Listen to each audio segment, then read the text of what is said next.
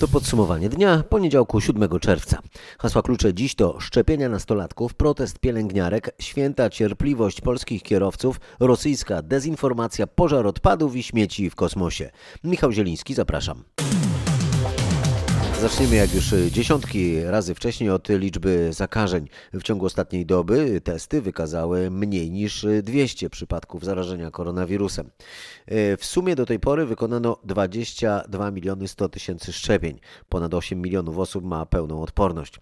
A do grupy osób, które mogą się zapisywać na ten zastrzyk, dołączyli dziś nastolatkowie od 12 do 15 roku życia. Od północy mogli szukać terminów i rejestrować się na konkretne daty. Tak jak do tej pory najmłodsza grupa grupa osób rekomendowanych do podania szczepionki przeciwko COVID-19. Młodzi ludzie szczepili się dziś choćby podczas akcji w Liceum Ogólnokształcącym nr 12 we Wrocławiu. Zrobiliśmy to, by chronić siebie i rodzinę, czy bez problemu wyjechać na wakacje. Usłyszał od uczniów i rodziców, którzy im towarzyszyli nasz reporter Paweł Pyclik. Syn po prostu sam chciał się zaszczepić? U nas w domu generalnie od samego początku była mowa, że jak będą szczepienia, to się szczepimy, no bo jesteśmy odpowiedzialnymi ludźmi i poza tym mamy dwie babcie, nie chcemy nikogo narażać. Babcie są po szczepieniu, ja z mężem jesteśmy zaszczepieni, córka też, teraz syn, więc... Znaczy dla nas to było oczywiste. Syn jest w jakim wieku? Jutro skończy 13 lat. Były jakieś obawy z jego strony? Powiedział, że trochę się boi ukłucia, ale poza tym nie. Pani tutaj dzielnie wspierała, widziałem. No taka moja rola, bo wytłumaczyliśmy mu na czym to polega, co to jest COVID, z czym się wiąże, jakie mogą być konsekwencje, jak ludzie cierpią i czym się to tak naprawdę może skończyć. I on ma świadomość tego, że to jest poważne i że po prostu trzeba z tym coś zrobić, jeżeli tylko jest taka możliwość. Jak twoje wrażenia po szczepieniu? No było ukłucie, no i to wszystko. Taka chwila i po sprawie. No tak. No właśnie, a dlaczego ty chciałeś się zaszczepić? No wszyscy się szczepili, to co będę gorszy? Ale faktycznie no, masz świadomość, powiedzmy, że to jest kwestia bezpieczeństwa? Tak, to, że niektórzy z klasy uważają inaczej, no to to jest ich sprawa. Sporo osób mówi na przykład, chcemy z jednej strony faktycznie być odpowiedzialni, bezpieczni, z drugiej strony na przykład chcemy wyjechać na wakacje bez problemów. Nie wiem, czy u Państwa też tak trochę jest? Trochę też, ale to była jakby kolejnej kategorii e, argument. Tak? Najważniejsze było to, żeby po prostu chronić siebie, no i im w nas więcej będzie zaszczepionych, tym szybciej wrócimy do normalnego życia, a za tym chyba wszyscy tęsknią. Ta normalność, e, chodzi mi też o szkołę chociażby, prawda? Jak będziesz zaszczepiony, twoi koledzy będą zaszczepieni, to też chyba ta rzeczywistość w szkole będzie wyglądać inaczej. Jak ty to sobie wyobrażasz? No myślę, że tak. No właśnie, bo jak to w tej chwili w szkole jest? Nosimy maseczki, nie przemieszczamy się, mamy w jednej sali cały czas. Ale Nie jest ma git. mowy o eksperymentowaniu na dzieciach. Szczepionka mRNA podawana dzieciom jest całkowicie bezpieczna i skuteczna.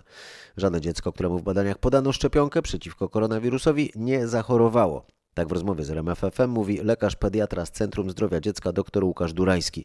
Rozmawiał z nim nasz dziennikarz Mariusz Piekarski. Dzieci niestety w sposób fenomenalny przenoszą e, samego koronawirusa i zresztą to widzieliśmy e, podczas tych naszych poprzednich fali, bo tak naprawdę e, każda z tych fal, która, którą, z którą się borykaliśmy, była związana w, między innymi w, z tym, że dzieci po prostu były wpuszczone do przedszkoli czy szkół.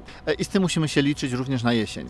I czy w związku z tym nie należałoby zacząć szczepić dzieci w wieku 12, 13, 14 lat przed wakacjami? I zgadzam się z tym absolutnie. Uważam, że dzieci rzeczywiście powinny być e, szczepione już teraz, w momencie, gdy mamy tą zgodę, wiemy, że możemy bezpiecznie szczepić dzieci. E, absolutnie powinniśmy to już e, realizować. Każde opóźnienie właśnie tych szczepień będzie generowało nam o tyle problem, że przecież mamy dwudawkowy system szczepienia. W związku z tym nadal, jeżeli dzieci pójdą do szkół, dostaną dopiero pierwszą dawkę, tak? Więc znów będziemy musieli czekać na wyszczepienie drugą dawką. W związku z tym e, to przesunięcie dodatkowo na wrzesień generuje jeszcze większy problem, bo my w momencie, gdybyśmy za, zaczęli szczepić dzieci już teraz w czerwcu, na, do końca wakacji już mielibyśmy pierwszą pulę dzieci dwo, dwoma dawkami zaszczepionymi. Z jednej strony mamy profil bezpieczeństwa dla dziecka, e, bardzo wysoką skuteczność, bo akurat w przypadku tej grupy mamy stuprocentową skuteczność, e, więc jeszcze lepiej tak naprawdę niż w przypadku dorosłych. Dodatkowo ten profil bezpieczeństwa, czyli kwestia odczynów poszczepionych jest jeszcze łagodniejszy niż u dorosłych, bo dzieci rzeczy, zde- zdecydowanie lepiej e, tolerują e, tą szczepionkę niż dorośli. E, I, no i w ten sposób mamy tak naprawdę i zabezpieczone dziecko, e, i zabezpieczonych swoich bliskich.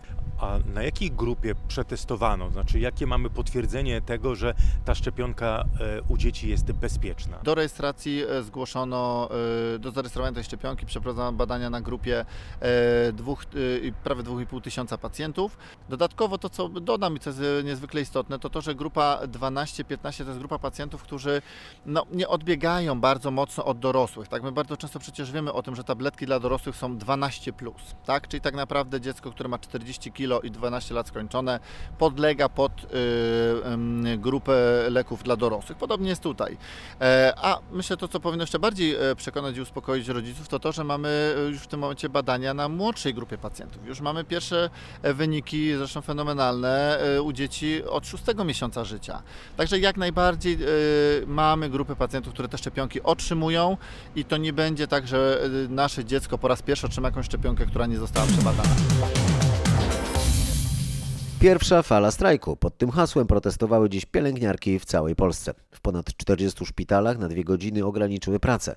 Ponad 400 lecznic zostało flagowanych. W wielu z nich zorganizowano pikiety. Oprócz podwyżek pielęgniarki domagają się m.in. zachęt dla młodych osób, by szkoliły się w ich zawodzie. Z pielęgniarkami protestującymi w stolicy rozmawiał nasz reporter Michał Dobrowicz. Jest nas za mało po prostu. To jest interes każdego. Nie tylko nasz, ale też pacjentów. Z jaką myślą pani dzisiaj przyjechała tutaj na protest? Musimy walczyć, musimy pokazać, że jest problem. Przychodzę z nadzieją, że poprawi się sytuacja moich młodszych koleżanek. Co konkretnie powinno się zmienić? Płaca, warunki i cała struktura związana z, z naszym zawodem. Jakie zachęty przyciągnęłyby do zawodu młode osoby? Szacunek dla pielęgniarki, możliwość podejmowania działań. Myślę, że przede wszystkim musi się zmienić postrzeganie społeczeństwa co do polskiej pielęgniarki. My jesteśmy przy pacjentach, ale przede wszystkim jesteśmy pielęgniarkami odcinkowymi, które mają naprawdę wiele zadań. Protest pielęgniarek poparli lekarze, wśród nich dziekan Wydziału Medycznego na Uniwersytecie Kardynała Stefana Wyszyńskiego w Warszawie, profesor Filip Szymański, z którym też rozmawiał nasz dziennikarz. Jest to kluczowe dla kontynuacji y, i prawidłowego funkcjonowania naszego systemu.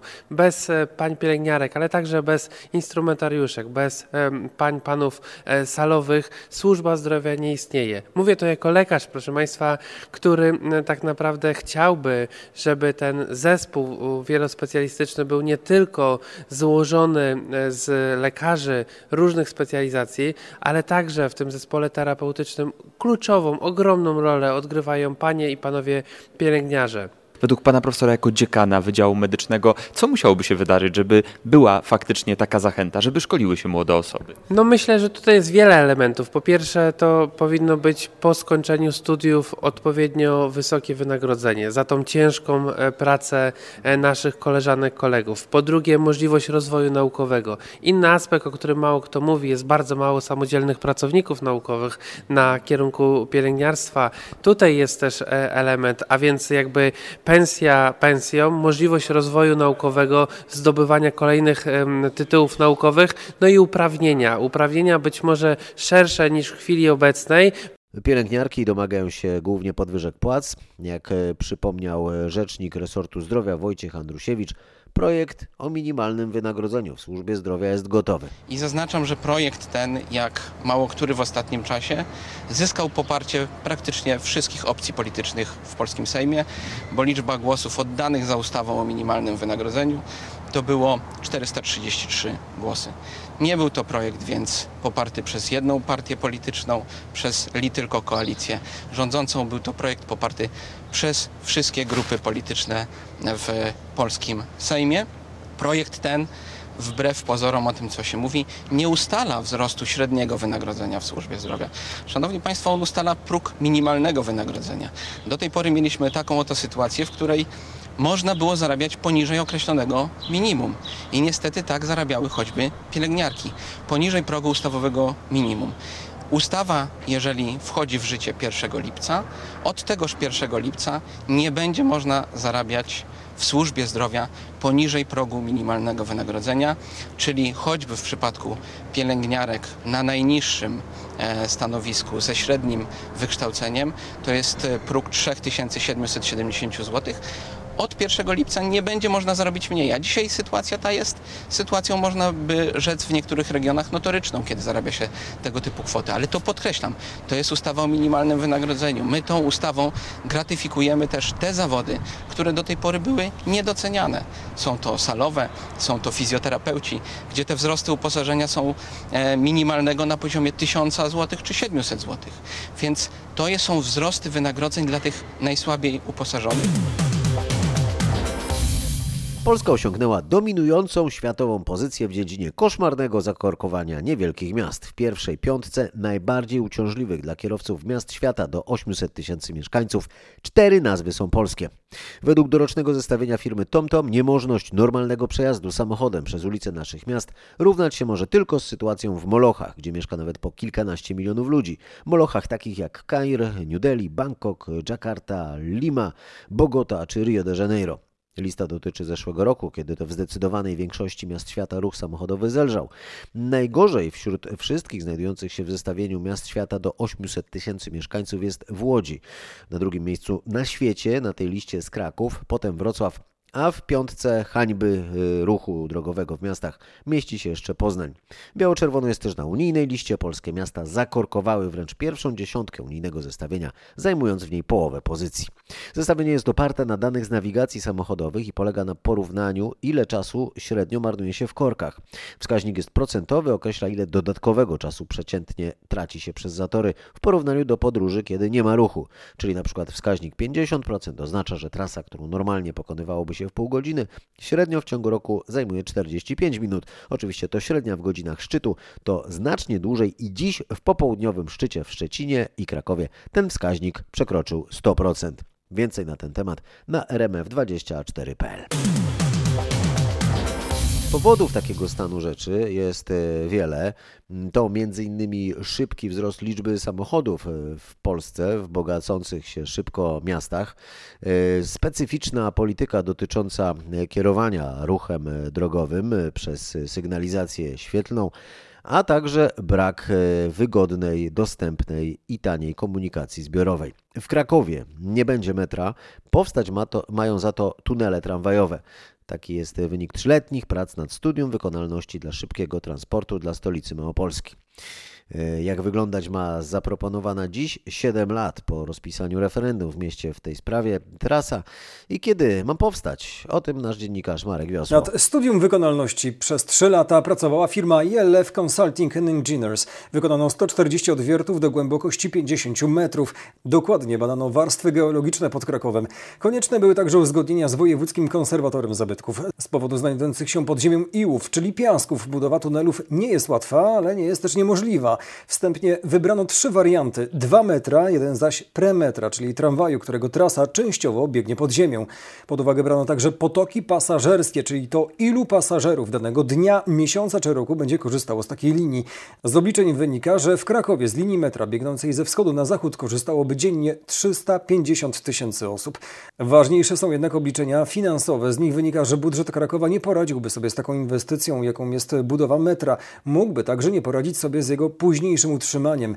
Wybrano więc najbardziej praktyczny i ekonomiczny wariant, który nie pogrąży finansowo miasta, a jednocześnie pozwoli rozwiązać problemy komunikacyjne. To premetro łączące większość północnych dzielnic miasta. Początek trasy znajduje się na pętli Wzgórza Krzesławickie do odcinka pierwszego naziemnego e, w rejonie Pronnika Czerwonego.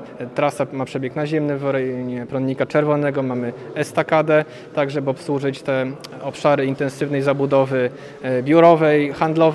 Następnie mamy przebieg bezkolizyjny e, w obrębie w kierunku już Starego Miasta i Śródmieścia szeroko pojętego.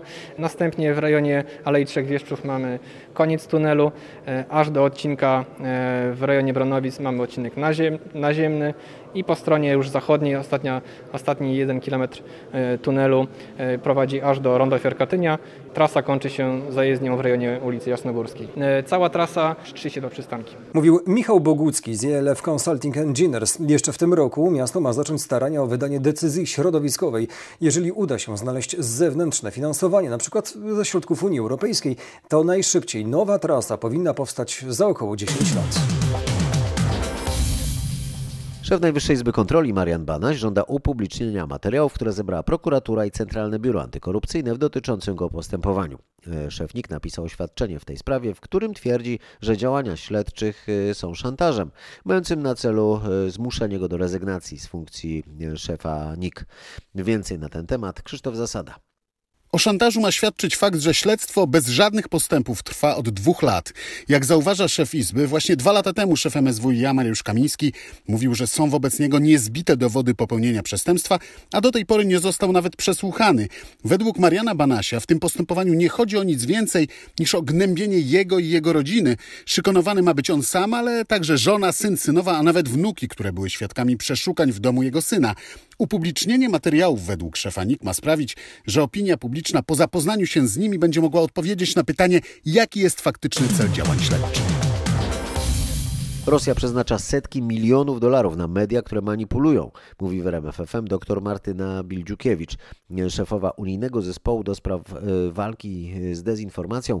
Przekonuje, że Polska jest jednym z państw najbardziej zagrożonych takimi manipulacjami Kremla. Rozmawiał z nią Marcin Zarocki. Spróbujmy podpowiedzieć, jak e, możemy się bronić przed działaniem dezinformacji, niezależnie od tego, że gdzieś w Brukseli e, albo w innych miejscach są ludzie, którzy na co dzień się tym zawodowo e, zajmują. Przede wszystkim być takim trochę dziennikarzem dla samego siebie, weryfikować informacje, zastanawiać się, czy jeżeli na przykład dany przekaz bardzo trafia do naszych emocji, to dlaczego tak jest i jaki był cel tego, kto z tym przekazem do nas wyszedł. Sprawdzać źródło. A jeżeli chodzi o media społecznościowe, również sprawdzać, czy dany przekaz na przykład nie jest powielony w kilku, kilkunastu, kilkudziesięciu innych miejscach dokładnie tak samo albo bardzo podobnie, bo to też może być znak, że mamy do czynienia z jakąś siatką. Trzy doby walki z pożarem śmieci, tym razem w Przysiece Polskiej Wielkopolsce. To kolejny pożar składowiska odpadów. Nie jest tajemnicą, że Polska jest krajem, do którego sprowadzane są śmieci z zachodu, głównie z Niemiec. To opłacalny interes, według prasy trudnią się nim mafie śmieciowe. Trzy lata temu premier Mateusz Morawiecki mówił, w ogromnej większości nie jest to żaden samozapłon, tylko nieprawidłowy, nielegalny i naganny proceder, z którym będziemy walczyć. Szef rządu, podkreślę niemal dokładnie trzy lata temu, mówił, miarka się przebrała i zapowiadał zmobilizowanie m.in. służb specjalnych do ukrócenia tego procederu. Zmieniono przepisy, także inspekcje mogą się odbywać bez zapowiedzi, a za celowe podpalenie składowisk śmieci można dostać nawet 10 lat więzienia. Liczba pożarów spadła, było ich ponad 200 rocznie, w zeszłym roku y, było o prawie o połowę mniej, ale to wciąż bardzo dużo. W Przysiece Polskiej ogień wybuchł po raz trzeci w tym roku. Mieszkańcy obawiają się, że nie ostatni. Na miejscu był Mateusz Chłystun, który rozmawiał z miejscowymi. Mają mnóstwo zastrzeżeń co do rodzaju zwożonych do przysieki odpadów i jak zauważają na miejscu ich przybywa, ale nie są w żaden sposób przetwarzane. Ta sytuacja trwa od 2014 roku, kiedy składowisko złomu przerodziło się w składowisko wszelkiego rodzaju odpadów. W niewielkich blokach oddalonych o kilkanaście metrów od ogrodzenia składowiska mieszka około 80 osób w różnym wieku. Najstarsi z nich mieszkają tu od ponad 40 lat. W rozmowie przekonują, że kiedy swoje uwagi i zastrzeżenia zgłaszali właścicielowi firmy prowadzącej to składowisko, usłyszeli, że mogą się wyprowadzić. Wioska po prostu na śmieciach. No i tych śmieci jest coraz więcej i nic się z nimi nie dzieje, tak? Nikt nie poinformował mieszkańców o takiej decyzji, że on ma zbierać odpady. Czyli ile tego placu starczy na te odpady? Nie? Jak on hałdy 14-metrowe, albo jakie robi, no to pod spodem musi się to palić, bo powstaje gaz, nie? No, to jest normalna sprawa. Po prostu siedzimy jak na wysypisku śmieci. Przełom listopada, złomowisko jest od 97, a śmieci przełom listopada, grudnia zeszłego roku. Początkowo był tylko złom, a potem Tak, tylko to, to było y, skup i przerób złomu. A od listopada, przełom listopada i grudnia zaczęły się śmieci, zaczął się potężny fetor, smród, a teraz pożary. Ja pod oknami miałam siwo. Normalnie taka zawiesina. próbowaliście zgłaszać ten problem z tym wysypiskiem do gminy czy do... do, do... Nie raz, nie raz poszło tutaj już jakieś pismo, jakieś informacje, ale oni nie mogą go skontrolować, bo on jest prywatny, faktycznie starosta i chyba jeszcze jakiś jedna organ nad nim czuwa, ale wszystko jest legalnie. Wszystko jest tak, jak powinno być, to my mamy jakiś problem. Przecież tu chyba był jakieś e, spotkanie było, to e, szef powiedział, że mamy się wyprowadzić. E, Mówili mi mieszkańcy Przysieki Polskiej. O sposób funkcjonowania składowiska próbowałem pytać przedstawicieli prowadzącej je firmy. E, Nikt jednak nie znalazł dziś czasu na rozmowę. A teraz o śmieciach w kosmosie. Ramię Międzynarodowej Stacji Kosmicznej zostało ostatnio uszkodzone właśnie przez tak zwany kosmiczny śmieć. Te kosmiczne śmieci to problem dla prowadzenia badań na orbicie, ale dopóki nie będzie poważnej katastrofy, nie będzie też nikt zbierać pozostałości Mówi w rozmowie z naszym reporterem Piotrem Błakowskim astronom dr Leszek Błaszkiewicz. Nawet najmniejsze e, odpryski farby mogą być na orbicie niebezpieczne i takie, takie zdarzenia miały miejsce. Tutaj prom kosmiczny któregoś razu musiał lądować awaryjnie, bo właśnie odprysk farby z jakiegoś satelity spowodował, że na tym bulaju, na tej, tej szybie pojawiło się drobne pęknięcie i astronauci nie byli pewni, czy to wytrzyma. E, Dlatego na to trzeba zwracać uwagę. Niedawno mieliśmy taki alert, gdzie dwa satelity minęły się tak naprawdę o kilkanaście metrów od siebie, czyli było to bardzo bliskie e, zderzenia. Pytanie, czy w przyszłości będzie rozwijana jakaś technologia, która będzie pomagała jakby usunąć te kosmiczne śmieci, no bo ich będzie na pewno przybywać. No jest wiele pomysłów. Y, Są pomysły, które pokazują takie wielkie sieci rozpięte, tak, w które gdzieś jak rybacy zbierają, y, łowią ryby w, w oceanie czy w morzu, tak samo można łowić te drobne, drobne obiekty. Są, y, ale to szczególnie większe obiekty mogą być wyłapywane przez jakieś systemy manipulatorów, tylko że to wymaga bardzo dużo, bardzo dużo energii, bardzo dużo precyzji. No, nie zapominajmy, że te obiekty poruszają się z prędkością gigantyczną. To są takie prędkości, że gdybyśmy mieli takie auto, to z Olsztyna do Warszawy bylibyśmy w stanie w 10 sekund dotrzeć. Także jest to, jest to zawrotna prędkość i trzeba manewrować przy takiej prędkości, trzeba to wszystko y, wykonywać, y, doprowadzając do tego, aby względna prędkość śmiecia i tego obiektu, który chce tego śmiecia sprzątnąć, była bliska, bliska zero. Jest to bardzo trudne, ale jakieś prace tr- trwają. Niestety za tym też idą duże pieniądze i momencie, gdyby opłacało się, no to pewnie już te technologie by były i w kosmosie już latałyby obiekty zbierające śmieci, ale tak naprawdę to dopóki nie będzie jakiejś spektakularnej katastrofy, to, to, to będzie to wszystko się rozwijać bardzo, bardzo powoli. Teatry planują nowy sezon. Teatr Wielki Opera Narodowa w Warszawie ma w planach m.in. wielkie muzyczne widowisko na wrzesień, na 200. rocznicę urodzin Cypriana Kamila Norwida. Zapowiada to szef Narodowej Sceny Waldemar Dąbrowski. Postanowiłem zagospodarować to pole popularności Norwida, które zbudował Czesław Niemen, Wanda Warska, Krzysztof Cugowski, Stan Borys i tak dalej. W związku z tym zamówiłem aranżację na głos solowy, na chór y, i orkiestrę symfoniczną y, tych utworów z zachowaniem linii melodycznej, konwencji harmonicznych i tak dalej, ale jakby wyrazowo y, będzie to bliskie światu opery, więc przypomnijmy te wspaniałe utwory, szalenie popularne na scenie muzyki popularnej. Chociaż myślę, że zabrzmią one na nowo w wykonaniu Małgorzaty Waleskiej, Tomasza Koniecznego, Józka Orlińskiego, znakomite postaci świata operowego, świetna orkiestra, Rafał Kłoczko jako mm, i aranżer, i y, mm, dyrektor muzyczny przedsięwzięcia. Y, Ale to nie byłaby wystarczająca opowieść o Norwidzie. W związku z tym mm, chcemy zbudować mm, przestrzeń dramatycznego dziania się opartą o wielkie utwory mm, poetyckie Norwida typu y, Co ty zrobiłeś Atenom Sokratesie czy fortepian Chopina, ale także fragmenty biografii i jakieś mm, y, jakieś cytaty z jego publicystyki, które będą e, jakby autonomicznie wartością dramatyczną wobec tego, co jest wartością liryczną, e, ale równocześnie będą wprowadzały w ten świat utworów, które zaśpiewają mm, wybitni polscy artyści operowi. Krótko mówiąc, to będzie raczej bliskie charakterowi oratorium dramatyczno-muzycznemu niż konwencjonalnej gali, ale wydaje mi się, że Norwid na to zasługuje. I to będzie de facto I to otwarcie nowego sezonu. podsumowania dnia poniedziałku 7 czerwca, czyli przeglądu najważniejszych i najciekawszych wydarzeń ostatnich 24 godzin, zamkniętych w 24 minutach. Dziękuję za uwagę. Polecam jutrzejsze wydanie. Kłaniam się i do usłyszenia.